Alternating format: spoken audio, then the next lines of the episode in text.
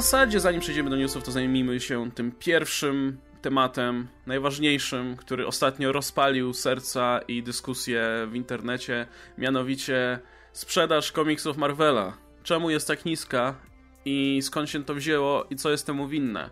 Bo polskie serwisy naturalnie znalazły bardzo szybko powód, taki powtarzany na zasadzie głuchego telefonu z, przy okazji przepisywania newsów z zagranicznych portali i wymyśliły sobie, że stoi za tym różnorodność i polityczna poprawność i wciskanie nowych bohaterów, co jak udowodnił chociażby tekst na Comic Book Resources nie do końca jest prawdą, bo te nowe postacie w zasadzie jako jedyne sprzedają większej ilości komiksów Marvelu. Generalnie chodzi o to, że David Gabriel, czyli wysoko postawiony tutaj oficjal Marvela, jeśli chodzi o sprzedaż komiksów, rzucił w wywiadzie dla jednego z portali, że no, że ludzie nie chcą kupować komiksów, kurczę, które oni wydają. Co jest najbardziej bo... śliską i obrzydliwą rzeczą, jaką mógł powiedzieć w tym momencie, bo jak gdyby My zrzucił... tu wydajemy komiksy. My jesteśmy ale to spoko. wyjęte z kontekstu. My jesteśmy kompletnie no tak. spoko, ale y, ci rasiści i seksiści nie, nie kupują nie, nie, nie, naszych Nie, nie, nie, to było wyjęte z kontekstu. Jak to? Było zupełnie wyjęte z kontekstu. On, on powtórzył to, co mówiłem, co dostał jako wiadomość od retailerów. Dokładnie to zostało właśnie pięknie, jak działa piękny głuchy telefon. Wygląda no tak. tak, że Gabriel został zapytany o sprzedaż i o to, co słyszy z retailerów i on fizycznie powtórzył to, co mu retailerzy mówili i to, to jego ten zdanie nie, nie, o tym, że nie, kupują, nie, nie było Oscar, jego Oscar, zdaniem. Okej, okay, powoli, powoli, powoli. Nie, okay. to nie było tak. Ja czytałem ten wywiad. Czytałeś ten wywiad dokładnie w tej formie? Tak, czytałem w tej pełnej formie na tej pierwszej stronie, która go opublikowała. Ja widziałem tam dosłownie, że on mówi o retailerach. Tak, że tak tylko że wiesz, mówią. to jest takie. Ale obaj się, właśnie chodzi o to, że wy się zgadzacie, tylko nie wiecie o tym jeszcze. Bo tak, on powtórzy dokładnie to, co już usłyszał od retail, retail kurwa, od pośredników. E, a, z drugiej a z drugiej strony on powiedział na zasadzie, tak, oni to powiedzieli, nie wiemy, czy to prawda, ale to powiedzieli, tak wiesz. I no przy, to, przybił to, trochę to, to prawda. To trochę właśnie... To jest zrzucenie wiesz, odpowiedzialności na czytelników. To jest na zasadzie, my nie wiemy, czy tak jest faktycznie, ale tak mówią. I, I to jakby trochę, wiesz, zasugerowało, że no tę reakcję, którą tutaj e, Adam zinterpretował. Ja nie, nie? mówię, że wszyscy, wszyscy nasi czytelnicy to rasiści, ale wiecie, wszyscy nasi czytelnicy to rasiści. To trochę tak brzmiało. I jest zresztą, wiesz, później mówi, o, nie, nasi czytelnicy nie chcą, te, nie chcą tych nowych nie chcą, nie chcą historii z kobietami i czarnoskórymi czy coś takiego, a później daje sprostowanie, w którym o, nasi czytelnicy są bardzo podekscytowani nowymi historiami i postaciami, jakie mamy do zaoferowania. Nie, Jak gdyby, co za śliski gość. To... No nie no wiesz, no, ja, ja to trochę bardziej rozumiałem na zasadzie takiej, że on, owszem, nie mówię, że nie dołożył od siebie w tym czegoś, ale że w dużej mierze to nie było jakby jego słowa, tylko on może specjalnie po, przyłożył no, trochę jacy, taki kontekst. Jacy, ale... jacy pośrednicy niby mu to powiedzieli? On to, to powiedział tak sobie, takie na odwal się, żeby, wiesz, bez żadnego pokrycia, dlatego, że nikt nie ma możliwości sprawdzić yy, tak naprawdę, co mu kto powiedział. To jest to jest ewidentnie zrzucenie odpowiedzialności na czytelników. No tak czy siak ten news poszedł w świat i nagle, to, to zdaje się, że Bleeding Cool to trochę rozdmuchało, bo Bleeding Cool od dość dawna bada tutaj sprawę sprzedaży Marvela i oni też bardzo nagłaśniali fakt tego overshippingu, starali się zbierać swoje informacje, jak te komiksy Marvela się sprzedają bezpośrednio od sprzedawców, od jakichś sieci sklepów komiksów i tak dalej. E, no więc trochę woda na ich młyn, nie? W zasadzie pojawił, pojawił się ten wywiad i oni nagle to trochę rozmuchali, puścili to dalej na zasadzie, że no Marvel zaczyna narzekać na to, że im się komiksy nie sprzedają, bo zaczęli po prostu zbyt mocno forsować te zmiany, które, które no ostatnio dosyć masowo się w tym uniwersum pojawiały. No i rzecz w tym, że mm, no nie, nie jest to prawda do końca, aczkolwiek no, jest, jest to absurdalne pewno... stwierdzenie. Ja od razu powiem. Jak gdyby wiesz, e, ilekroć mówimy o zmianach e, postaci, o tym jak jakaś osoba, wiesz, o innej kolorze skóry, o innej kolorze, o innym kolorze skóry albo innej płci przejmuje miano poprzedniego superbohatera, to jak gdyby jest to tak przedstawione, jakby to się w tej chwili zaczęło dziać, jakby to była kompletnie nowa rzecz i nigdy w historii to się wcześniej nie wydarzyło. I, tak, to prawda. I to jest takie dziwne, no. dlatego że tak na dobrą sprawę to się działo zawsze, po prostu było... Roddy był już Iron Manem. No dokładnie, ale wiesz, tych przykładów możesz mnożyć w nieskończoność. Jest taka klasyczna Silver Age postać e, Wildcat. No to ona przez jakiś, cza przez jakiś czas e, miano Wildcata przejęła Yolanda Montes po e, Tedzie Grancie. I to zdaje się było, wiesz, w latach 80.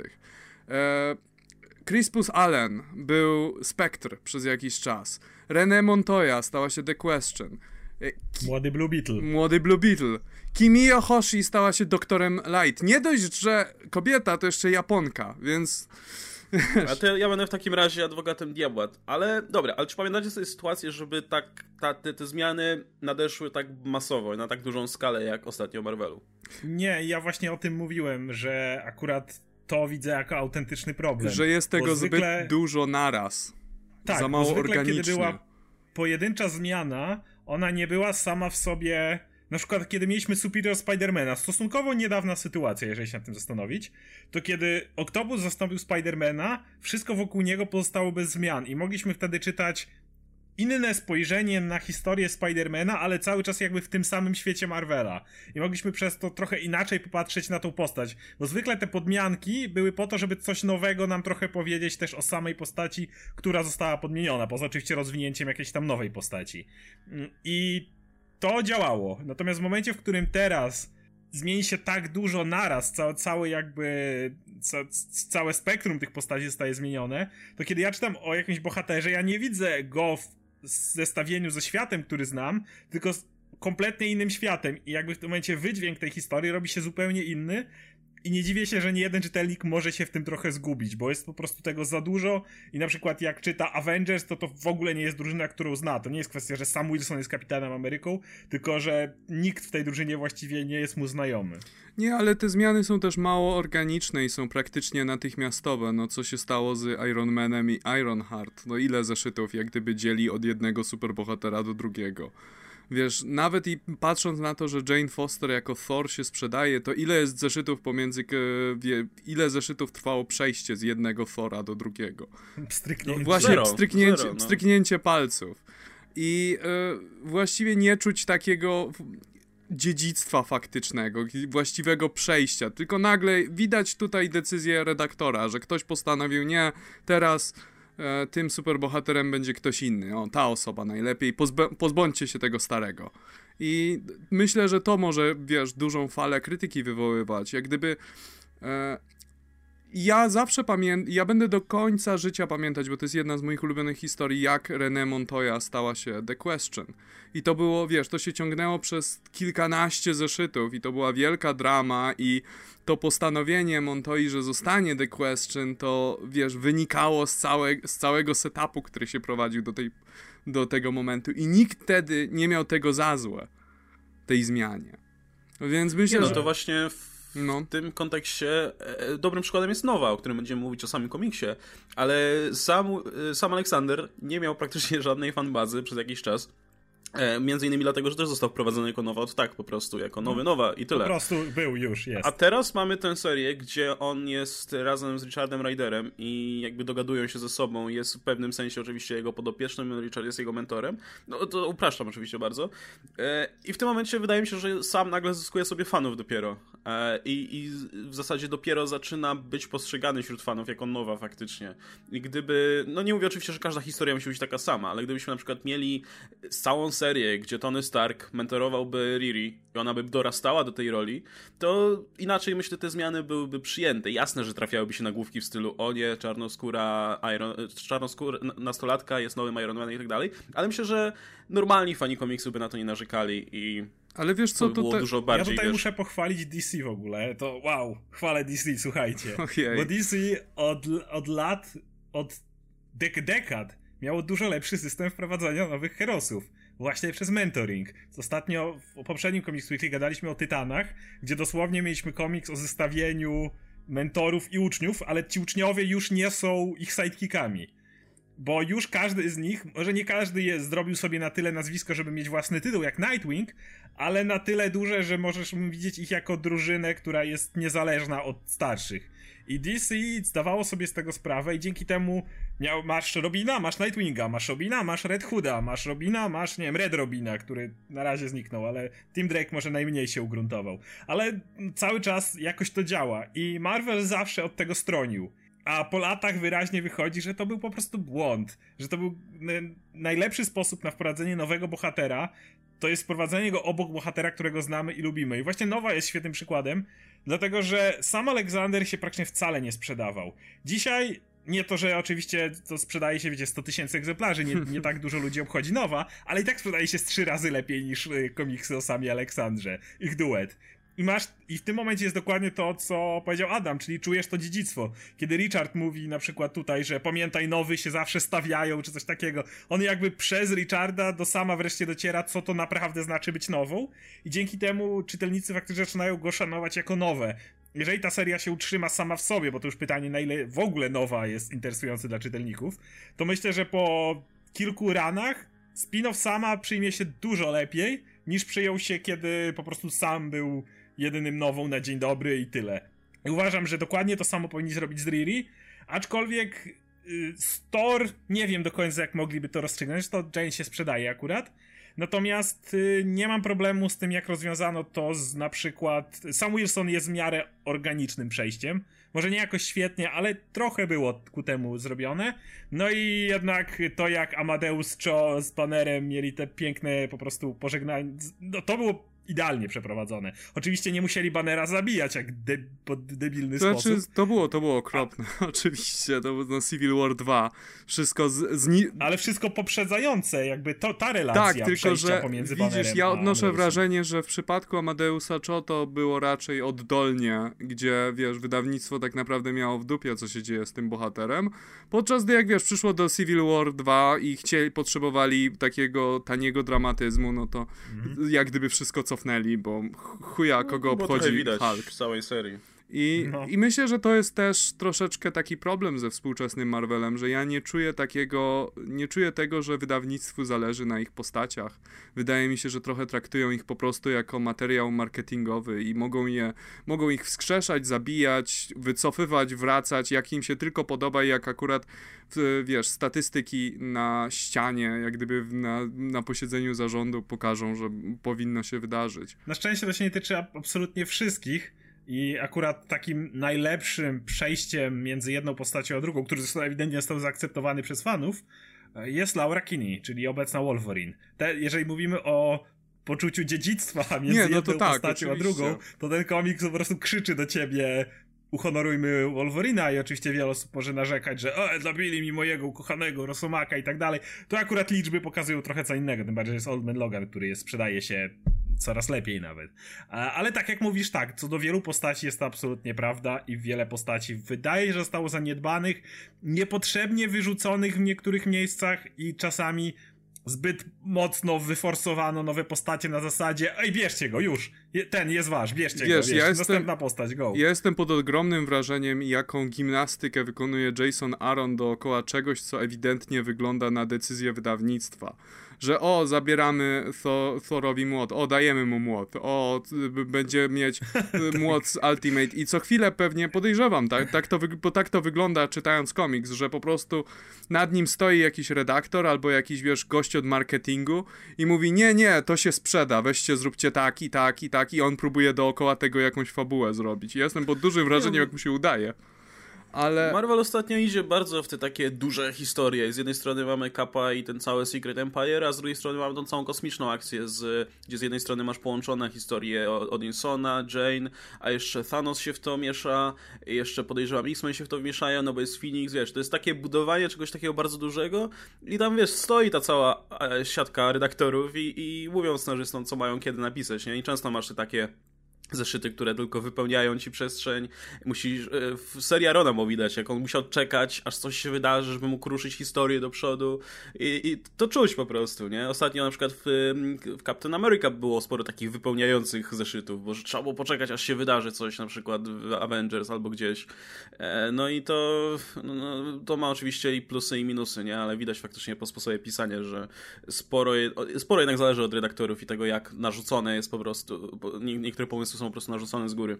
I wiesz, zazwyczaj decyzje redaktorów, rzadko kiedy decyzje redaktorów wypadają jako naprawdę dobre. Taki jest niestety minus.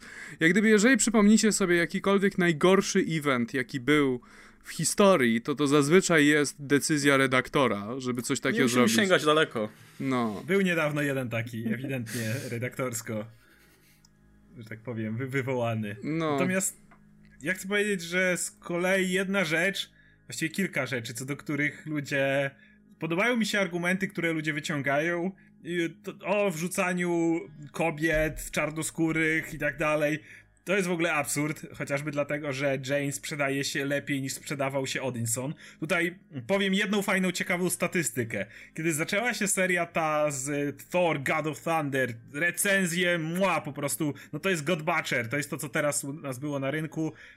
Nie słyszałem złego słowa o tej serii, była dla wielu osób dobra albo w ogóle rewelacyjna. Mnie przekonała do Thora. Jak gdyby ja nigdy No. nie lubiłem tej postaci i od tego momentu, jak gdyby, wiesz, zacząłem śledzić ten y, zakątek uniwersum z dość dużą uwagą, więc to jest Więc tak, jest to świetna seria.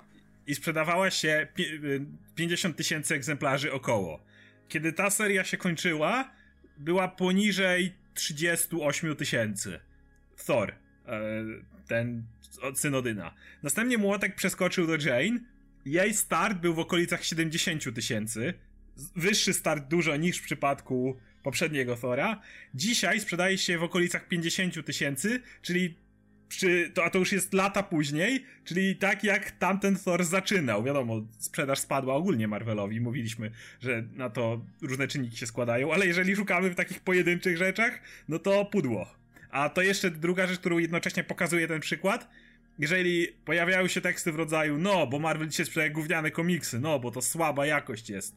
Jakość jest tak mało istotnym czynnikiem e, w przypadku komiksów, ile serii, które są wszędzie chwalone przez krytyków i tak dalej, dostają cancel, a ile serii, i znowu nie musimy daleko szukać, pamiętacie jak dobrze sprzedawało się Civil War 2? No, Ono było w, na pierwszych miejscach, jeżeli dobrze pamiętam, przynajmniej niektóre zeszyty w sprzedaży. Także jakość komiksów naprawdę nie przykład. Naprawdę nie zrzucajcie nigdy, właściwie. Yy, jeżeli komiks się słabo sprzedaje, to dlatego, że ma słabą jakość, bo to praktycznie nigdy nie ma powiązania. Minimalne, jeżeli już, pośrednie w bym powiedział. Dlatego, Niedecyzyjne. Pośrednie bym powiedział, dlatego że wiesz, jak mówimy o bardzo dobrych komiksach, które są chwalone przez krytyków, to są zazwyczaj też komiksy, które trafiają po prostu w takie bardzo niszowe gusta, że się wyrażę. Jak gdyby ludzie, ludzie czytając komiksy z superbohaterami, nie chcę generalizować, to chociaż oczywiście to robię w tym momencie, ale wielu ludzi, którzy czyta komiksy i myślę, że oni stanowią w dużej mierze, wiesz, yy, główny oni przede wszystkim wydają pieniądze, to liczą przede wszystkim na historie pełne akcji i wiesz, i, i tyle. Takie, które były wygodne czytadła, a nie jakieś wielkie arcydzieła czy coś takiego. I powiedziałbym, że jakość do pewnego stopnia ma ten decyzy, wiesz, te, tę zdolność mm, sprzedaży, ale jest też wiele innych czynników, których się zazwyczaj nie bierze pod uwagę i jakość też w dużej mierze moim zdaniem dużo bardziej wpływa na sprzedaż trade'ów niż na przykład na sprzedaż zeszytów, które ludzie po prostu kupują, bo, bo śledzą serię czy coś w tym stylu. E, Dobrze, że wspomniałeś o tym porównaniu właśnie między God of Thunder a, a tą serią z Jane, bo tutaj chciałem właśnie zadać wam pytanie pewne, bo e, ja nagrywałem materiał ogólnie o tej całej aferze, e, więc jeśli powiedzmy ktoś dalej nie kuma jeszcze o czym mówimy, no to, to, to zapraszam tam. Natomiast ja tam, kiedy zacząłem się zastanawiać, dlaczego te komiksy się sprzedają gorzej, to podrzuciłem jeden z powodów, e, według mnie istotnych, mianowicie to, że Marvelowi brakuje flagshipów, takich serii, które by faktycznie były takim, no stałym punktem, powiedzmy, po który by ludzie mogli sięgać. Ale potem po nagraniu, wrzuceniu tego filmu, jeszcze przemyślałem sprawę i pomyślałem, że w sumie to, to nie jest dobrze ujęte. To znaczy, Wydaje mi się, że właśnie rzecz w tym, że Marvel nie ma zupełnie problemu z tymi nowymi postaciami. Zazwyczaj ma na nie jakiś pomysł i one, nawet jeśli są wprowadzane tak na chybcika, to zazwyczaj coś tam sobą wnoszą. Natomiast on, oni, oni od dawna, od właśnie przynajmniej startu Marvel Now, mieli problem właśnie z tymi klasycznymi postaciami. I te serie się nie sprzedawały. No doskonale wiecie, nie? Na jakim poziomie stały te serie z, z nie wiem, z Kapitanem Ameryką czy z Torem właśnie. No na pewno się sprzedawały mniej niż mogłyby. E, I wydaje mi się, że po prostu Marvelowi brakowało zupełnie pomysłu na postacie. I dlatego, dlatego oni tak naprawdę je zaczynali usuwać i spychać na boczny plan. Nie dlatego, żeby zrobić miejsce dla tych nowych postaci, tylko dlatego, że po prostu nie mieli za bardzo pomysłu. Łatwiej było je zastąpić kimś nowym i spróbować powiedzieć coś nowego zupełnie z nową postacią, niż, wykombinować coś sensownego z tymi starymi, bo nawet jeśli za tę serię brali się naprawdę sensowni scenarzyści, nawet jeśli teoretycznie na papierze wszystko było ok, no to nikt tego dalej nie kupował, mimo że to były tytuły, które teoretycznie powinny się sprzedawać. Nawet nie chodzi tutaj o typową jakość, ale o to, że po prostu te komiksy w jakiś sposób przechodziły jakby do, nie wiem, świadomości czytelników, żeby one się w jakiś sposób wyróżniały, żeby coś, miały coś takiego, co by sprawiło, że czytelnik w ogóle chciałby po nie sięgnąć. No jestem ciekaw w takim razie, jak wy się zapatrujecie generalnie na jakby podstawowy powód E, dlaczego tak naprawdę te komiksy dzisiaj Marvela nie tylko się nie sprzedają, ale też nie ekscytują specjalnie nikogo. Ja w ogóle odnoszę wrażenie, że jedyny pomysł Marvela na ich klasycznych bohaterów to przedstawić ich w jak najgorszym świetle i wtedy być może się zaczną sprzedawać. Jakby cokolwiek się działo w Civil War, to już do tego nie chcę wrócić, ale Thora musieli zmienić w płaczliwego gościa, który cały czas łazi dookoła, jest smutny, natomiast e, e, na Kapitan Amerykę zmienili go w nazistę. Więc ja, ja, mam z tym duży problem. Jak gdyby brakuje mi takich klasycznych wersji superbohaterów, ale takich, których jak gdyby chciałoby się śledzić, które bym mógł, których bym mógł polubić. Dlatego, że co sięgnę po kogoś, kto jest klasycznie pisany, z wyjątkiem, e, z, z wyjątkiem Spidermana, bo moim zdaniem Spiderman, za kontekst Spidermana jest naprawdę dobrze, stoi w Marvelu no to zazwyczaj widzę tutaj takie próby po prostu umniejszenia tego superbohatera z jakichś powodów, uczynienia go mniej sympatycznym. Nie, nie wiem, czy macie podobne. Ja widzę to trochę inaczej, bo pamiętajmy, że mówisz o że tym, że te, ci bohaterowie nawet nie aż tak nie interesowali w Marvel Now, a Marvel Now to jest nowa złota era dla Marvela. Oni się wtedy sprzedawali w pewnym momencie dwa razy lepiej niż konkurencja. To Marvel sprzedał się tam rewelacyjnie, ale jest tak jak mówisz, te komiksy o Kapitanie, o Thorze, Iron Manie nie szalały ze sprzedażą. Ja uważam, że powód jest trochę inny niż to, co Adam mówisz, dlatego że Marvel. Pamiętajmy o jednej ważnej rzeczy. Superman czy Batman czy Wonder Woman to są takie flagshipy, jeśli chodzi o DC, od właściwie zawsze. Od czasu, kiedy tylko oni się pojawiali, ich jakby legenda była budowana. Batman miał, był popularny w latach 60., kiedy były seriale z Adamem Westem. Batman stał się popularny w mrocznej erze komiksu przez The Dark Knight Returns. Potem były filmy z Supermanem i tak dalej te postacie zawsze były duże, że tak powiem. I to są naprawdę flagshipy, bo jeżeli popatrzysz na mm, sprzedaż DC, Rebirth, które się świetnie dzisiaj sprzedaje, no to to jest właśnie Batman, Superman, Wonder Woman, Justice League Harley i. Suicide Squad. I Harley no, Quinn sprzedaż. Squad. Nie, tutaj ja się nie zgodzę, bo sprzedaż Harley Quinn wzrosła zanim pojawił się film. No okej, okay, więc Harley ma, tak samo w sumie Deadpool też miał swoją... Ale Suicide Squad już po filmie akurat. No, no Suicide Squad, no, Suicide ale, jeżeli, Squad, mówisz tak, o, ale... jeżeli mówisz o Harley, to ja mogę to porównać z Deadpoolem z kolei, który też wyskoczył jeszcze zanim film już jego sprzedaż rosła. Natomiast Marvel nie ma takich postaci jak DC, jeśli chodzi o tą trójcę. Jest Spider-Man, ale Spider-Man zawsze się dobrze sprzedawał. Gorzej ostatnio znowu trochę, mówię, inne, inne powody, ale poza tym, jeżeli popatrzymy na lata 90., kiedy Superman i Batman dalej byli interesujący, chociaż nie wiem, tam zabijali Supermana czy łamali kręgosłup Batmanowi, ale dalej te komiksy interesowały. Avengers ludzie mieli gdzieś. Jak popatrzysz na pierwszy top 10, to tam było praktycznie same X-Men. Ale właśnie, flag, właśnie tutaj takie rozróż... czym są flagshipy Marvela i w tej chwili jesteśmy w stanie powiedzieć o Avengers, Kapitan Ameryka, Thor i tak dalej, ale oni się stali dopiero popularni dzięki filmom. Filmom, dokładnie. W latach 90. Więc... E, flagshipy Marvela to byli X-Meni i Spider-Man i to by było na tyle. No dokładnie o tym mówię i dlatego, kiedy mamy dzisiaj, mówimy o tym, że Marvel nie potrafi zainteresować nas klasycznymi bohaterami, tak jak mówisz, bo pokazuje ich w jakimś negatywnym świetle, dlatego, że ich klasyczne, super popularne wersje według mnie nigdy nie istniały.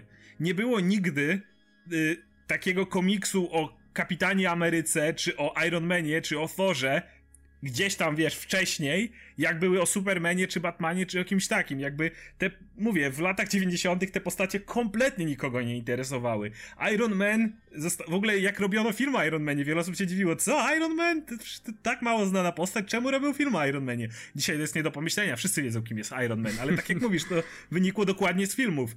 I problem z tym pisaniem ich postaci jest taki, że oni nie tyle nie mają pomysłu, jak ich odświeżyć, co nigdy nie mieli faktycznego pomysłu, jak ich od razu pisać. Hulk Hulk nigdy nie działał właściwie jako, e, jako postać, on nigdy nie miał swojego charakteru. Jak popatrzycie na jego wszelkie komiksy, które miały jakkolwiek Spike, to z nim się zawsze coś działo. O, był szary i był teraz w Las Vegas. Czy to jest jakaś jego klasyczna wersja?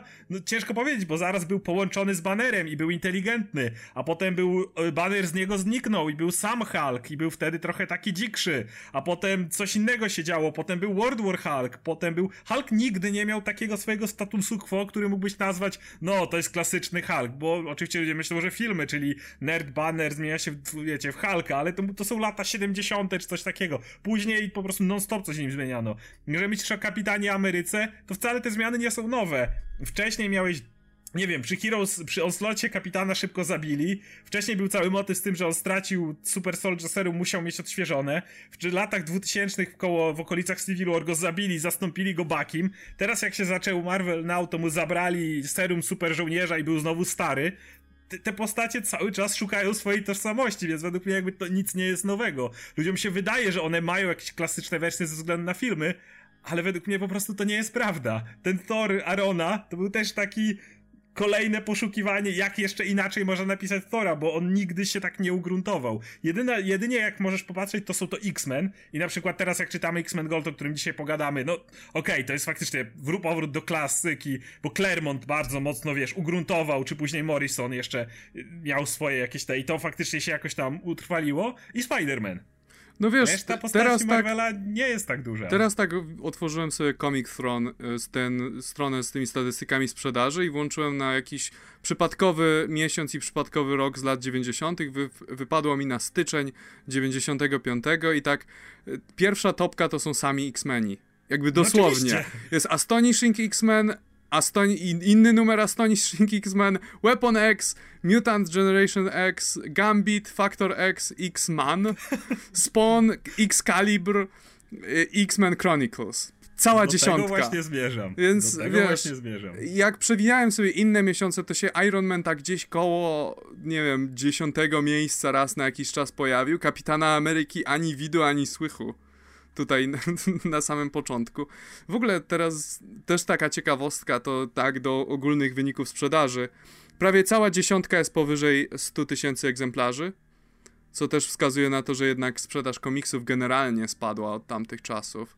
Tak, to prawda. Ale jeszcze jeżeli o tym mówisz, to właśnie jakąkolwiek postać z tych weźmiesz, których dzisiaj ludzie narzekają, że się zmienili i to nie są ich bohaterowie, Thor ile razy miał się status Thora, jak był ten y, w latach 90., już zapomniałem jak on się o, jak nazywał. Się pier... Masterson? Masterson chyba on się nazywał, ten, którego zastąpił Thunder Strike'iem. A, ten, z, ten metal taki.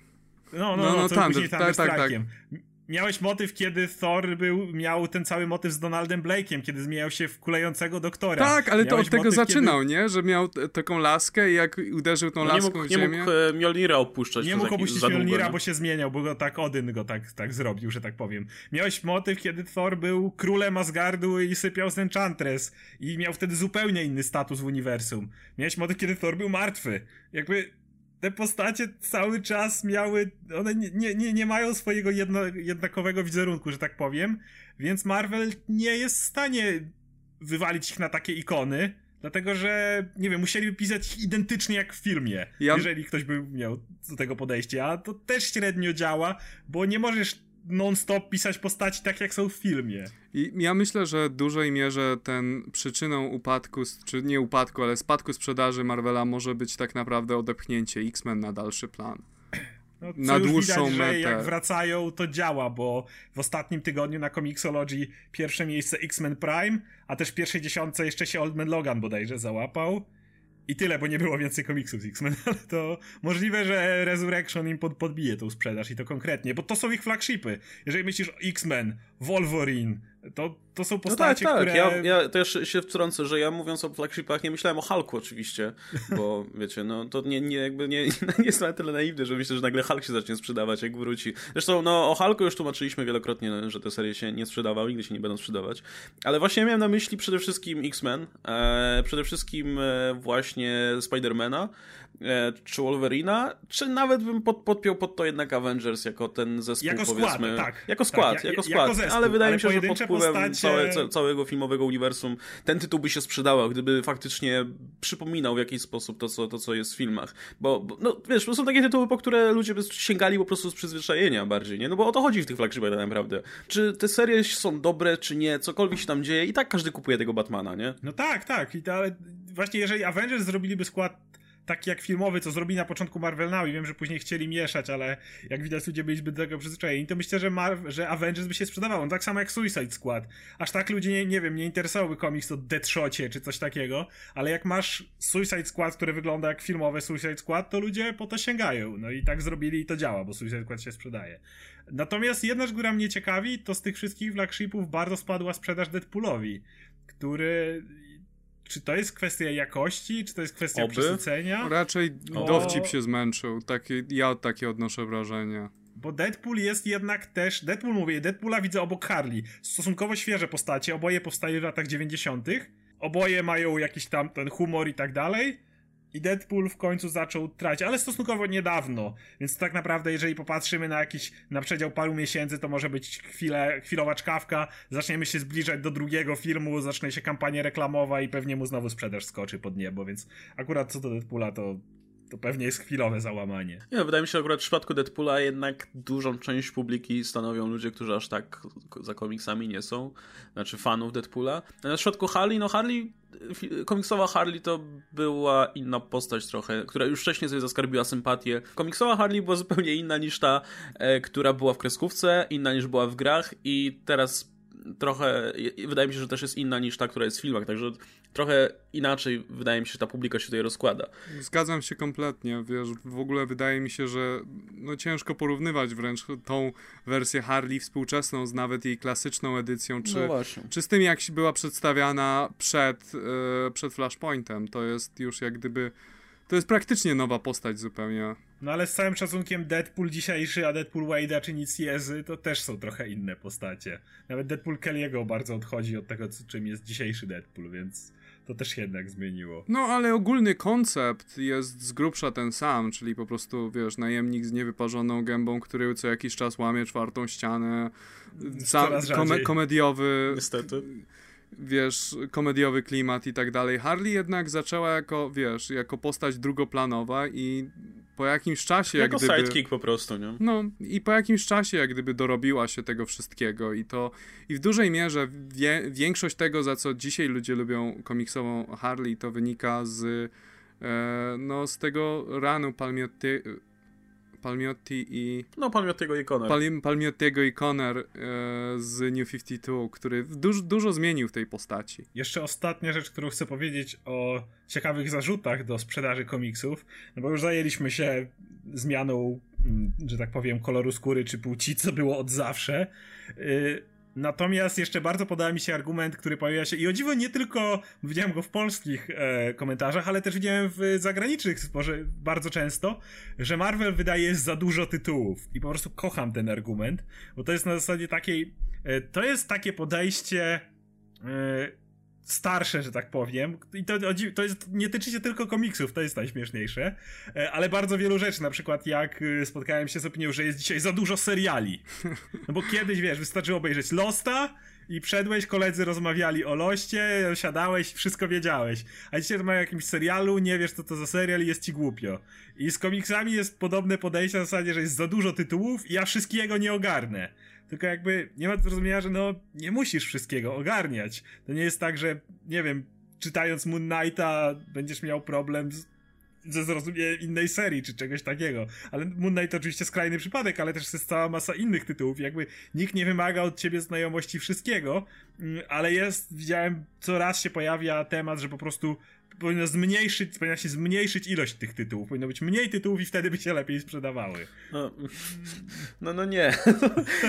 To, to jest takie dziwne myślenie, wiesz, że jak będziesz miał mniej komiksów, to stwierdzisz, a to wezmę to, co jest w takim razie. No, to, mimo, że mnie to nie obchodzi i tak dalej, to wcale nie pójdę do innego wydawnictwa albo nie wydam tej kasy na piwo, tylko wezmę to, co jest, no trudno. No, no to tak nie działa zupełnie, nie? To im, tak naprawdę im bardziej się rozszerza jednak ten rynek, tym, tym można liczyć na większą sprzedaż i za, załapanie się powiedzmy na większy fragment rynku, a, a, a nie ograniczając w ogóle wybór ludziom, no bez sensu zupełnie. Ja w ogóle tego argumentu do końca nie rozumiem. To znaczy, ja nie do końca rozumiem, jak on leci. Jest za dużo tytułów, więc co? Za dużo, no. no, no za dużo, ale i, co, widz no nie no, wchodzi, nie że... ogarnia wszystkiego, więc nie sięgnie po nic. No. Okej. Okay. To...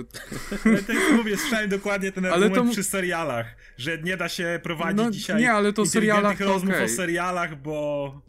bo ale tak jest przy seriali. wszystkim, no, to wiesz, to przy serialach E, przy do, praktycznie wszędzie, gdzie masz taki boom, gdzie pojawia się dużo czegoś na rynku, to nagle się pojawiają głosy, że tego już jest za dużo, że to wszystko pierdolnie, że to w ogóle już, wiesz, jest rozbuchane, i że to, to ludzie, ludzie już mają dosyć, że już mają przesyt i że zawsze tak jest. Jest na, na, naturalne, powiedzmy, zawsze się pojawiają tego typu komentarze. Tylko, że no, to jest takie gadanie wynikające z mentalności, a, a nie z jakiejś, wiesz, analizy rynku faktycznej. To znaczy, no nie wiem, no nie, właśnie nie do końca rozumiem, co ma z tego wynikać. Chodzi o to, że się... Panie, za dużo za tych dużo... gier niezależnych jest teraz. Ja nie wiem, w co mam grać, no. Nie. No nie, nic nie będę grał w takim razie. No. Za dużo, no. za dużo piw jest na... Panie, ja już nie spróbuję żadnego nowego piwa, co wychodzi, no. To ja nie ogarniam, w ogóle mi się to nie podoba, że tego tyle jest. Za dużo tych filmów jest w kinach teraz, ja nie wiem już na co mam iść, no. No to tak A to akurat, to akurat Oscar prawie powiedział w ostatnim naszym podcaście filmowym, że o, za dużo filmów jest na jeden miesiąc. No i e, na jeden miesiąc, nie? Co innego. No ale to, to, no to za dużo komiksów na jeden miesiąc, może powinni co dwa miesiące wydawać, co Oscar? A, trochę inna publika. Przepraszam. No. Wy, wy, wybaczyć, mam nadzieję, że zrozumiałeś swój tak, błąd. Tak, tak. No. W każdym razie tak, to jest dziwny argument. No ale jeśli chodzi o sprzedaż komiksów, to wydaje mi się, co Marvel powinien zrobić, to po pierwsze zająć się, spróbować jednak wziąć tę relację sidekicka i mentora w wielu miejscach. Według mnie w Nowie sprawdza się rewelacyjnie i mogłoby się sprawdzić w innych miejscach. No jest jeszcze jedna rzecz, o której ja mówiłem na swoim kanale. Wydaje mi się, że Marvel trochę ostatnio za często uderza w tematy polityczne. E, dosłownie, nie, nie, nie wiem, Secret Empire to jest ten cały event, który jest mega wielki i pochłania wszystko. To jest jeden wielki komentarz polityczny. I trochę rozumiem, że.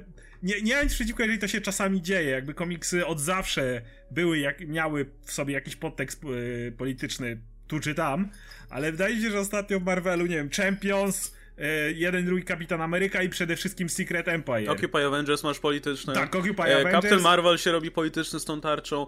Znaczy, wiesz, ja nawet to nie wchodząc w rejony oceny tego, czy to jest ok, fajne, czy nie, to na pewno wydaje mi się, że odstrasza wielu ludzi, nawet nie ze względu na to, że mają inne poglądy czy coś, ale no jednak wiele ludzi myślę sięga po komiksy dla eskapizmu. Jeśli ludzie mają w USA dość, ma, ma, czytają newsy i, i myślą sobie, o kurde, ale ten Trump to jest chujowy, no to wydaje mi się, że nie chce im się otwierać potem komiksu i czytać o tym, jaki Dokładnie. ten Trump jest chujowy, nie? No. Dokładnie. I w momencie, kiedy masz... Ja, ja rozumiem, jeżeli na przykład byłby Kapitan Ameryka Sam Wilson. Jeden komiks, który jest, ma ten cały podtekst polityczny. Okej, okay, nie mam nic przeciwko, jakby to był ten jeden zeszyt.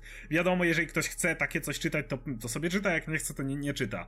Ale kiedy to zaczyna przechodzić już w wielki event, Secret Empire, który ogarnia całe uniwersum Marvela i w pewnym momencie dotyczy właściwie wszystkiego. I tak jak mówisz, zaczyna wchodzić na Captain Marvel i mówimy o wielkiej wielkim murze, który na orbicie nas osłania przed kosmitami. Ale wiesz, masz tak? tych uchodźców z kosmosu i trzeba no, sobie z nimi radzić i tak dalej, wiesz, wiadomo. Ja, Dokładnie. ja mam trochę takie podejście, że ja uważam, że komentarz polityczny w komiksach nie jest niczym złym i na, wręcz przeciwnie uważam, że jest dobry, jeśli jest dobrze przeprowadzony. I wydaje mi się, że Marvel ostatnio trochę za bardzo jest politycznymi cheerleaderkami, którzy, wiesz, ewidentnie po prostu przedstawiają swoje poglądy w taki jako jedyny słuszny i bez najmniejszej, bez najmniejszego miejsca na dyskusję jakąkolwiek czy interpretację dla czytelnika. No ale to jest wina autorów bardziej, a nie Marvela. No nie? oczywiście, że to jest wina autorów bardziej. Ale, no, to, to, ale tak mówimy wiesz, kontekst... ja, ja tutaj, my tutaj przeskakujemy na zmianę z krytyki historii wewnątrz e, komiksów, jak i, wiesz, decyzji wydawnictwa. To akurat nie jest decyzją wydawnictwa, ale decyzją wydawnictwa jest to, jakiego scenarzystę wyznaczasz do jakiego komiksu. Jeśli wiesz, jak on pisze politycznie, to może go zaangażuj do innego projektu na razie. To tak pośrednio też się do wydawnictwa odnosi, jak gdyby gdzie wiesz, no i ja mu już mówiłem przy okazji Nika Spencera na połamach tego podcastu, już narzekałem na niego, że on coś się bawi praktycznie w propagandę. I no niestety moje zdanie się nie zmieniło. Ja naprawdę nie miałbym nic przeciwko tego, tej całej historii, gdyby ona była poprowadzona w taki bardziej inteligentny, subtelny sposób, który by nie, nie próbował po prostu, wiesz, na samym początku tego, tej całej historii, kiedy była ta przemowa Red Scala, gdzie po prostu włożył, włożył, włożył słowa Trumpa sparafrazowane w usta Red Scala, to było tak nie... Poza tym to mnie też wyciągało z tego świata, bo ja wiem do czego się odnosi i jak gdyby traci ten element takiego, wiesz, wgłębienia się w historię. No Więc... Ja to z kolei, tak jak mówiłem, jeden, jeżeli, jest, jeżeli to byłby ten jeden zeszyt, to jakby nie przeszkadzałoby mi to, że jest tutaj jedno miejsce, jeżeli ktoś bardzo chce, że tak powiem. I mi sposób ten pisania osobiście nie przeszkadza. Poza tym, Natomiast... wiesz, Łukasz tutaj podał przykład ludzi, którzy, wiesz, czytają sobie nagłówki w prasie, czy, wiesz, są zaangażowani politycznie, są przejęci rządami Trumpa i tak dalej i sięgają po komiksy i mają dokładnie ten, sam, ten sam sheet i mają tego dosyć. To jest jedna strona medalu. Druga strona medalu to są ludzie, którzy uważają, że Donald Trump jest w jakiś sposób na przykład pozytywną siłą i oni, jak sięgają po komiks, to się tylko wkurwiają i też przestają je czytać, więc jeżeli chcesz robić komentarz polityczny w komiksie, musisz brać pod uwagę, jak gdyby, że czytelnicy niekoniecznie się z tobą zgadzają i jeżeli starasz się po prostu wciskać w gardło swoje, jak gdyby, poglądy i to, i to wychodzi jak pouczanie. To strasznie jest protekcjonalne traktowanie czytelnika, jak, jak dziecko. Ja się z tym zgadzam. Generalnie dokładnie o tym nagrałem materiał swój na kanale o tej, tej braku tej dyskusji politycznej Marvelu. Na zasadzie, że wolałbym, żeby je generalnie wcale nie było albo była zmarginalizowana do jednego zeszytu, ale jeżeli już bardzo musi się pojawić, to powinny być, bo, by, być bohaterowie z drugiej strony, z drugiej opcji politycznej. Nie mówię, że to muszą być skrajności jakieś, z którymi nie, nikt się w wydawnictwie nie zgadza, ale chociaż jakby jakiekolwiek zrozumienie drugich argumentów, żeby jaka, jak, jakaś postać, nie wiem, ostatnio pokazał Nick Spencera US Agenta, który można byłoby go bardziej postawić po prawej stronie i nawet nie napisał go jako totalnego skurwiela, żeby nie było. Napisał go jako całkiem spoko postać, ale to jest jednak jakiś tam drugoplanowy gość, który przewinął się w komiksie o Samie Wilsonie. Natomiast w tym momencie jakby jest kompletnie zaburzenie tej politycznej równowagi i jest tak jak mówisz, bez względu na to, czy ktoś jest z prawej czy lewej strony, chciałby sobie przeczytać jak Thor napierdala piorunami w potwory, a dostaje trochę co innego i w tym momencie rozumiem też pewne odrzucenie w tym momencie. E, wiesz, pamiętam jedną historię z sama Wilsona i w tej chwili nie pamiętam jaki to numer, więc będę po prostu strzelać z dupy. Będziecie mnie uzupełniać w tym momencie, ale była taka historia, gdzie E, Sam Wilson miał uratować jakiegoś skrajnie prawicowego, czy przedstawionego jako skrajnie prawicowy polityka e, i jak gdyby poległ. Nie, uda nie udało mu się w ostatniej chwili. I on miał duże wyrzuty sumienia z tego powodu. I myślę sobie, wow, wreszcie jest napisana historia z podtekstem politycznym, która porusza taki bardziej indywidualny aspekt wiesz, że to są ludzie po prostu, nawet po tej drugiej stronie. A później okazało się, że to był wielki plan po to, żeby skompromitować sama Wilsona i żeby kapitan, kapitan Hydra mógł dalej kontynuować swoją wielką agendę wprowadzania Hydry na salony. Jak gdyby... to jest... Ja zdaję sobie sprawę, że ci autorzy, gdyby, wiesz, gdyby mieli to na uwadze, to potrafiliby napisać naprawdę dobre historie polityczne, z, wiesz, z pewną troską jednak o obie strony, a nie po prostu bawienie się w cheerleaderów. No i ja uważam, że jakby to jest jedna rzecz, którą Marvel też powinien zrobić. Dystansować się trochę od polityki w tym momencie i, czy nie był e, taki jeden zeszyt Alpha Flight, gdzie Justin Trudeau był częścią zespołu, czy coś takiego? Czy to była tylko okładka? Bo nie, bo okładka, to była to tylko okładka, ale pamiętam, że ale pamiętam, że wiesz, jeden ze scenarzystów, czy jeden z twórców ewidentnie powiedział, o, bo my jesteśmy wszyscy fanboyami Justina Trudeau. I to jest takie, no, no fajnie, tylko czy wiesz, czy to musicie koniecznie w ten sposób pokazywać jako reklamówkę dla ewidentnie, wiesz, pewnego stronnictwa, czy pewnej ideologii, czy to... No nie, ja nie mam, właśnie to, to, to mnie też trochę odrzuca, w sensie nie ma nic przeciwko, jeśli autorzy mają poglądy polityczne, jakoś się tam manifestują, ale jeśli to jest reklamowanie jakiejś idei, to nie mam z tym problemu, ale kiedy to jest reklamowanie konkretnego polityka, no to, to już jest trochę problem, no, no jak dla mnie. I właśnie nie, nie przeszkadza mi zupełnie treść polityczna, tylko przeszkadza mi właśnie w momencie, kiedy to się koncentruje na konkretnej osobie. I akurat z, jakby Donaldem Trumpem, to też jest, no to, to się zrobiło nudne bardzo i takie, wiesz, no, to też nie wnosi tak naprawdę nic, umówmy się. No, w ostatnim, w ostatnim Zupełnie, All, no. All New Wolverine komiks, który mi się bardzo podobał w całości, ale też jest motyw o tym, żeby szybko podkreślone, że yy, jest sytuacja, tam nie, po, potem pogadamy o komiksach jaka, ale mm, jest wyspa, którą trzeba zbombardować, bo na niej jest pewna choroba jakby, albo, albo spróbować uleczyć, albo zbombardować. Więc jest szybko napisane, że oczywiście y, Nick Fury mówi, że prezydent chce już, już teraz spalić tą wyspę. I w tym momencie jakby no bo tam jest, że, że prezydent jest, że i on to jeszcze bardzo tak określił, że nasz trigger happy prezydent, czy coś w tym rodzaju dopisał to w ten sposób. I ja myślę, no spoko, wiem, że walenie w Trumpa. Jeszcze powinien dodać super. hashtag resist Trump.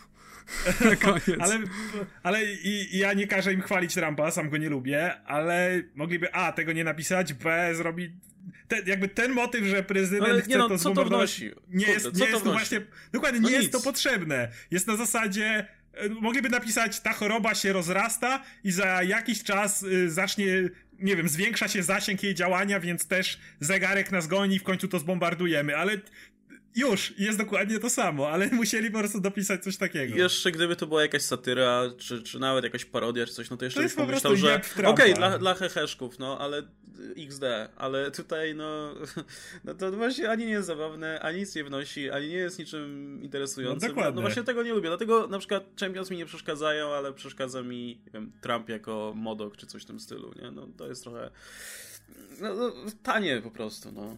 Wolałbym, żeby po prostu ja mówię, absolutnie nie każę im chwalić Trumpa, sam bym nie chciał czytać o chwaleniu Trumpa, ale kompletnie można to olać. Nie, nie sięgam po komiksy z X-Men czy ze Spider-Manem po to, żeby zastanawiać się, jak bardzo lubię czy nie lubię Trumpa. No, jakby nie, nie po to czytam komiksy i no nie, ja w dzisiejszych czasach nie chcę mieć tam komentarza politycznego. Znaczy, ja się zgodzę z Adamem w tym, że, że komiksy polityczne jako koncept to jest, to jest, to jest świetna rzecz. Chętnie bym czytał komiksy z tym politycznym podtekstem, ale chciałem, żeby właśnie one prezentowały jakieś idee, żeby ci bohaterowie, którzy się tym, pod tymi ideami identyfikują, żeby oni w jakiś sposób je uosabiali, a nie żeby wciągać po prostu postacie z polityki do, do tego komiksu jako taka droga na skróty, nie? Nie mówiąc o tym, że takie komiksy się zajebiście szybko zestarzeją. No Za jakieś, właśnie. Wiesz, właśnie. E, Trump jest w tej chwili prezydentem. Kiedyś przestanie być. I wiesz, całkiem możliwe, że już następnej kadencji nie będzie, bo on jest chyba najmniej popularnym prezydentem w ogóle w historii. Jak gdyby... No wtedy to już nie będzie komiksów ani niczego, więc wiesz, no, nie, nie będzie, niczego. Wszystko wybuchnie. nie, ale wiesz, mówiąc, wracając na planetę Ziemia, jak gdyby za jakiś czas Trump po prostu, ktoś inny zostanie prezydentem. Za jakieś 10 lat te komiksy no kompletnie takie, o, o czym oni tutaj o czym oni tutaj mówią, do czego się no, odnoszą. No, totalnie się zaktualizują, więc, prawda. Więc... Kiedy możemy czytać dzisiaj All New X-Men Morrisona i dalej się tym bawić, bo... Prawda? Bo porusza nie. idee właściwe, a nie akurat aktualnego polityka, którego Morrison nie lubi. Wiesz, no. zresztą... E jako przykład takiego bardziej ideowo komiksy, komiksu, to chciałbym podać pozytywny przykład komiksu Granta Morrisona Savage Sword of Jesus Christ, który przedstawia Jezusa jakiego, jak gdyby jako takiego nordyckiego wojownika i to się wszystko wzięło z researchu, jaki dokonał kiedy, wiesz, badał dokładnie propagandę nazistowską. Propaganda nazistowska no, wizja biednego, yy, biednego żydowskiego cieśli, który kazał wszystkim się dzielić, wszystkim jak gdyby nazistom bardzo nie pasowała do ich własnej ideologii, więc chcieli ją przemodelować na taką coś bardziej podobnego do nordyckiej mitologii. Więc yy, jak gdyby on odkopał te, wiesz, ich pierwsze koncepty, jak właściwie zmienić historię Jezusa i zrobił na podstawie tego, na podstawie tego komiks. To jest tak naprawdę komentarz polityczny czy ideologiczny na temat tego, jak wiesz, skrajne ideologie potrafią zniekształcać i wypaczać, wiesz, nawet najbardziej pokojowe historie. I to jest przykład czegoś, co jest, wiesz, co możesz czytać kompletnie w oderwaniu od tego wszystkiego i nadal o, to, to interesujący koncept. I wiesz, w momencie, jeśli wiesz, co się dzieje, to zyskujesz jak gdyby dodatkowe warstwy przemyśleń na ten temat. No, no ale wiesz, z drugiej strony to jest jednak komiks, który wymaga czegoś od czytelnika, a te, coraz mniej jest tego typu tytułów jednak wśród superbohaterskich tytułów, szczególnie gdy mamy cały czas ten pogoń tutaj za sprzedażą i tak dalej. Im bardziej lekkostrawne jak na te historie, tym lepiej się sprzedają. Nie? No ale zobacz na to, jak e, chociażby, no ja jestem tutaj fanboyem Morrisona, więc będę go sprzedawać ostro wszystkim, ale jak Ale poruszał, Morrison, jest... jak Morrison robił w ranie X-Men swoim, wiesz, to jednak jest mainstreamowy komiks, który się sprzedawał, wiesz, w, w, dziesiątkach tysięcy egzemplarzy, w zeszytach i tak dalej. I no i mimo wszystko potrafił robić, wiesz, te wszystkie rzeczy inteligentnie, wielowarstwowo. Po prostu to jest taka sztuka pisania komiksów, żeby, no właśnie, właśnie. żeby nawet, nawet czytelnik, który nie łapie tego wszystkiego, mógł z tego coś wyciągnąć. Okej, okay, zgoda. E, no właśnie, jednym z podstawowych powodów, dla których te komiksy nie sprzedają, podawano też, z czym się zresztą zgadzam w dużym zakresie, może, może nie, nie, nie całościowo, bo, bo to trochę by było uproszczenie, ale właśnie te, ta, ten przesyt eventów i crossoverów i restartów i relaunchy, które się wiązały zresztą z dużymi eventami Marvela, to, to miał być właśnie jeden z tych głównych powodów, dla którego te komiksy Marvela się nie sprzedają, no bo jakby nie patrzeć, kiedy się przeanalizuje właśnie listy sprzedaży i, i liczby, w jakich te komiksy się sprzedają, no to właśnie po Secret Wars, e, evencie, który pochłonął w zasadzie całe uniwersum dosłownie, bo wszystkie serie praktycznie się zatrzymały, i, i wróciły potem z jedynkami, no w, wtedy się zaczął tak naprawdę ten spadek i, i porównując właśnie, znaczy wtedy się może nie zaczął, ale wtedy odnotowano taki ogromny spadek, nawet wśród serii, które dalej się sprzedają, tak jak Spider-Man, to się sprzedają mniej zauważalnie właśnie po Secret Wars. No i teraz w związku z tym Marvel, znaczy nie wiemy czy w związku z tym, ale tak ładnie się właśnie nam złożyło, że praktycznie jak tylko wybuchła ta cała drama, mm, to Marvel ogłosił, e, że po Secret Empire, który znowu będzie tym wielkim eventem, który zmieni wszystko, E, mają odpocząć od takich wielkich e, wydarzeń na 18 miesięcy, zdaje się. To jak na Marvela to jest w ogóle wow. Kurczę, 100 lat praktycznie. I ja mam trochę mieszane tutaj uczucia, szczerze mówiąc, bo wydaje mi się, że... skrajności w skrajność. To wydaje mi się, że nie, nie, jakby same eventy jako takie nie są problemem. Problem, problem polega na tym, że Marvel po prostu je przeprowadza tak utrudniając strasznie życie czytelnikom po prostu. Ma, ma, wydaje mi się, że zupełnie po Secret Wars w przypadku wielu serii niepotrzebny był twardy restart tych serii, kiedy zostało ten sam zespół piszący i w zasadzie w wielu seriach historia była kontynuowana. E, niepotrzebne są te wszystkie relaunche właśnie, czasami nie, nie tylko związane z eventami. Niepotrzebne jest przede wszystkim wciąganie wszystkich możliwych serii do tych eventów. Natomiast same eventy pełnią w wielu warstwach, powiedzmy, pożyteczną rolę. Nawet pomijając to, czy one są dobrymi historiami, czy nie, bo to jest osobna kwestia. Ale raz, że one pozwalają się w ogóle zorientować, kiedy co jest w tym i się połapać w ogóle w tym całym uniwersum. No dwa, że też pozwalają się czytelnikom zapoznać z wieloma postaciami, pozwalają jakby nakreślić interakcje między rozmaitymi postaciami w uniwersum. One moim zdaniem nie są złe same w sobie, tylko sposób, w jaki one są przeprowadzane. Moim zdaniem były takie eventy, na przykład jak Original Sin, były dużo fajniejsze w tym względzie, że one się działy, ale kiedy czytałeś tę swoją, wiesz, Square Girl, to mogłeś ją sobie czytać i mieć w dupie ten event. A jednocześnie sam, a, a jednocześnie nawet czytając serie, które były tajnami, to one prowadzały jakiś story arc, który można było spokojnie sobie czytać w oderwaniu od tego eventu. Także, a, a, z drugiej strony masz na przykład właśnie takie rzeczy jak Axis, które ci zmieniają twoją serię i masz, bo musisz czytać coś innego zupełnie od któregoś momentu. Albo ostatnio Civil War 2, gdzie już narzekaliśmy na to, ale pozwolę sobie wspomnieć o tym jeszcze raz. Jak czytałem cholerną serię z Captain Marvel, tą, gdzie nie pamiętam kto to pisał, ale rysował no, ledwo się zaczęła w każdym razie. Zaczęła się, miała ile? Cztery zeszyty? Pięć? I nagle, ciach, Secret Wars 2. Nagle ma zupełnie inną Karol w tym Secret Wars 2. Kompletnie Civil inną War. osobę. E, tak, tak, przepraszam. Civil, Civil War 2. Masz kompletnie inną osobę, więc nawet jeśli czytasz tą serię i stwierdzasz, okej, okay, dobra, przeczytam do gówniany Civil War 2, to masz tam kompletną inną bohaterkę, a potem nagle restart. Z nową ekipą w ogóle i nara, i wiesz. I trochę się nie dziwię, że z tym czytelnikom, którzy na przykład czytali, nie wiem, jako Thora przed Secret Wars, pięć zeszytów, ciach, nie ma i nagle dowiaduje się, że przez ileś tam dwa miesiące, czy ileś, czy trzy nie będzie wydawana twoja seria, a potem nagle wraca z nową jedynką i sobie myślisz, kurde, po co ja inwestuję czas w ogóle w to? Jeśli za chwilę i tak mi to zamkną, albo cholera wie, co zrobią, nie? Brakuje tej stabilności jednak w tym. Dobra, bo tak odbijam już do innych tematów, także e, jestem ciekaw, jak wasze zdanie odnośnie tej decyzji Marvela. Mówiłem wam, jest pełna zgoda. Mówiłem wam, no, że to sranie jedynkami kiedyś im odpali w twarz na łamach tego podcastu no, tak, tak, i po tak, prostu tak. chcieli za dużo, jak gdyby w momencie, jeżeli jedynki się pojawiły tylko wtedy, kiedy o, jest nowy run kompletnie, no to wtedy okej, okay, ta jedynka może być uzasadniona, ale oni, po, to jest dla nich za mało w tym momencie się stało i muszą mieć jedynki, co, wiesz, ilekroć sprzedaż spada odrobinę w dół, to trzeba walnąć jedynkę, bo to natychmiast da boost. I to jest, wiesz, podobna sytuacja jak było z wariantami w latach 90., gdzie robili te, wiesz, super pstrokate no tak, warianty, tak, tak. błyszczące i tak dalej. No bo to sprzedaje komiksy. Wiesz, trzy razy taki nakład mogą sobie zagwarantować dzięki temu. W pewnym momencie czytelnicy, wiesz, na początku są tym zachwyceni, ale w pewnym momencie mają tego dość i po prostu się odwracają kompletnie. Więc mam nadzieję, że po prostu to będzie dla nich że ta przerwa na 18 miesięcy z wielkimi eventami to będzie dla nich czas na to, żeby jak gdyby odzyskać tych czytelników, którzy by chcieli czytać jak gdyby cią bardziej ciągłe historie, które trwają chwilkę, a nie po prostu, wiesz, pięć zeszytów i wielkie wybuch wszechświata, wszystko się zmienia, nic nie będzie takie samo. Ja uważam, że to błąd i te 18 miesięcy bez dużych eventów również wypali im w twarz i również się na tym przejadą, bo Eventy uważam, że są absolutnie czymś pozytywnym. Zgodzę się tutaj z Łukaszem. Sposób, w jaki były ostatnio przeprowadzane, były błędem. Przypomnę po raz kolejny Marvel Now. Szczyt sprzedaży Marvela rewelacyjnie im szło. Tam też były eventy. Tylko, że kiedy miałeś Infinity, spory event, który zaangażował pewną część świata, znowu nie aż tak dużą, jakby się mogło wydawać, bo wciągnęło to właściwie serię Avengers, New Avengers.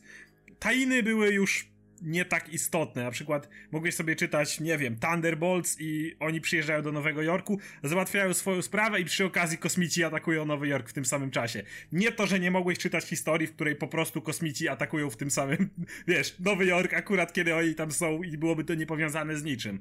Więc jakby nie miałem z tym żadnych problemów. Ważne było to w tym evencie, że poza tymi głównymi e, seriami Avengers New Avengers, przy większości serii mogły się czytać dalej i ani one nie były konieczne, że bo inaczej bez nich to nie zrozumiesz eventu, ani e, event jakby e, one nie, nie musiałeś czytać eventu, żeby je zrozumieć, bo było po wszystkim. Kiedy to było tak pisane, Uważam, że było to absolutnie na plus, dlatego że dostawałeś coś właśnie bardzo ciekawego w komiksach jak chronologię. Często czytasz historię i potem czytasz inną historię i wiesz, że one się łączą, ale nie bardzo wiesz gdzie i jak się łączą. Bo nikt w komiksach nie bawi się w to, żeby idealnie dane wydarzenia umieścić, wiecie, dzień po dniu, to stało się piątego dnia, to szóstego. Scenarzyści mają to gdzieś i dobrze, że mają to gdzieś, bo inaczej nie dałoby się pisać komiksów. E, ale eventy są takim fajnym odgrodzeniem. Czytasz swoją historię i wiesz, że do tego miejsca była przed tym eventem, a do, od tego miejsca była po tym evencie. Jak, w którym miejscu, którego dnia to się działo, to już nie ma większego znaczenia. Ważne jest, gdzie to było. I w tym momencie momencie wiesz mniej więcej, jak wygląda uniwersum, yy, które, jakby serii, którą czytasz w danym miejscu. I to mi się bardzo podoba. Tak samo Original Originals. Właśnie miałeś Infinity, event w miarę duży, który pochłonął sporą część, a potem robili Original Sin, event, który był taki bardzo personalny. Mogłeś czytać sobie Daredevila, którego przy okazji tain do Original Sin był jednym z najbardziej wzruszających komiksów z Daredevilem od lat i jednocześnie mogłeś mieć kompletnie w dupie cały original scene czytając go. To było powiązane, bo jakby to, co wywołało wspomnienia u Mardoka wynikało z original scene, ale mogły, wszystko rozumiałeś czytając tylko i wyłącznie tego Daredevila. No, można było musiałeś... na jednym kadrze wyjaśnić w zasadzie. No. I było to wyjaśnione dokładnie. Na jednym kadrze skąd Daredevil ma te wspomnienia i dalej ciągniemy jego historię kompletnie w oderwaniu. I uważam, że to był bardzo dobry sposób pisania, który cholera działał, bo Marvel Now sprzedawało się cudownie. Potem w All New All Different przeskoczyli do Civil War 2! Wszystkie serie muszą być teraz wciągnięte i połowy nie zrozumiesz, jak nie czytasz głównego eventu, ale ani wiesz, ani tam musi być powiązane to w tym momencie i w ogóle. Kończy się Secret Empire i jeszcze większy event, który jeszcze więcej wciągnie. I w tym momencie ludzie zaczynają się nic, nic dziwnego, że wkurzać i w tym momencie nic dziwnego, że się zaczynają, no bo czytam swoją serię i nagle event mi się w to wcina. I to nie jest tak, jak było z Original Sin czy Infinity w większości, że mogę czytać dalej. Dlatego uważam, że to im wypali w twarz, bo tutaj uważam, że jest to wada Rebirth.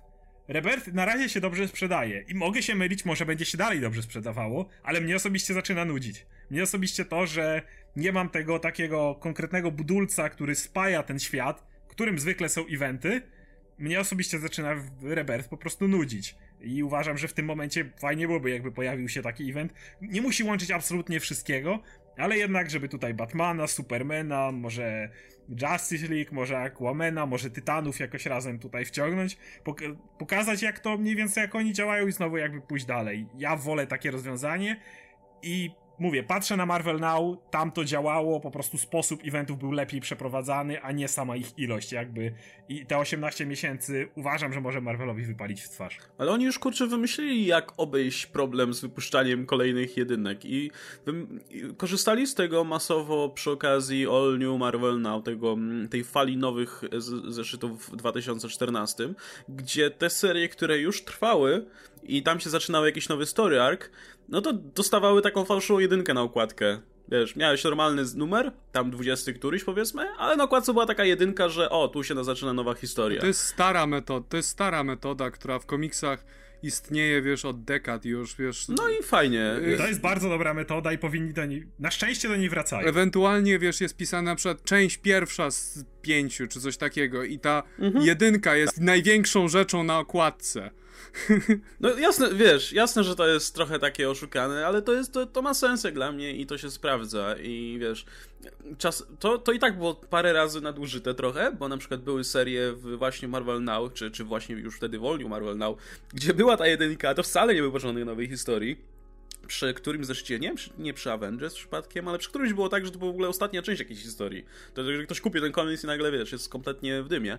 Ale zazwyczaj to się sprawdzało jakoś tam. I teraz też to tak działa, nie? Te, teraz, te, przy okazji teraz tego Marvel Now 2.0 też wypuścili, w przypadku paru serii, właśnie All New Wolverine chociażby, e, rzucili tą jedynkę. Zamiast, wiesz, znowu dać jeden, no bo inne serie zaczynają z jedynką, to może tutaj też znowu damy jedynkę, mimo że ten, no nie. Nie, to, to jest fajne i to działa i fajnie, że do tego wracają.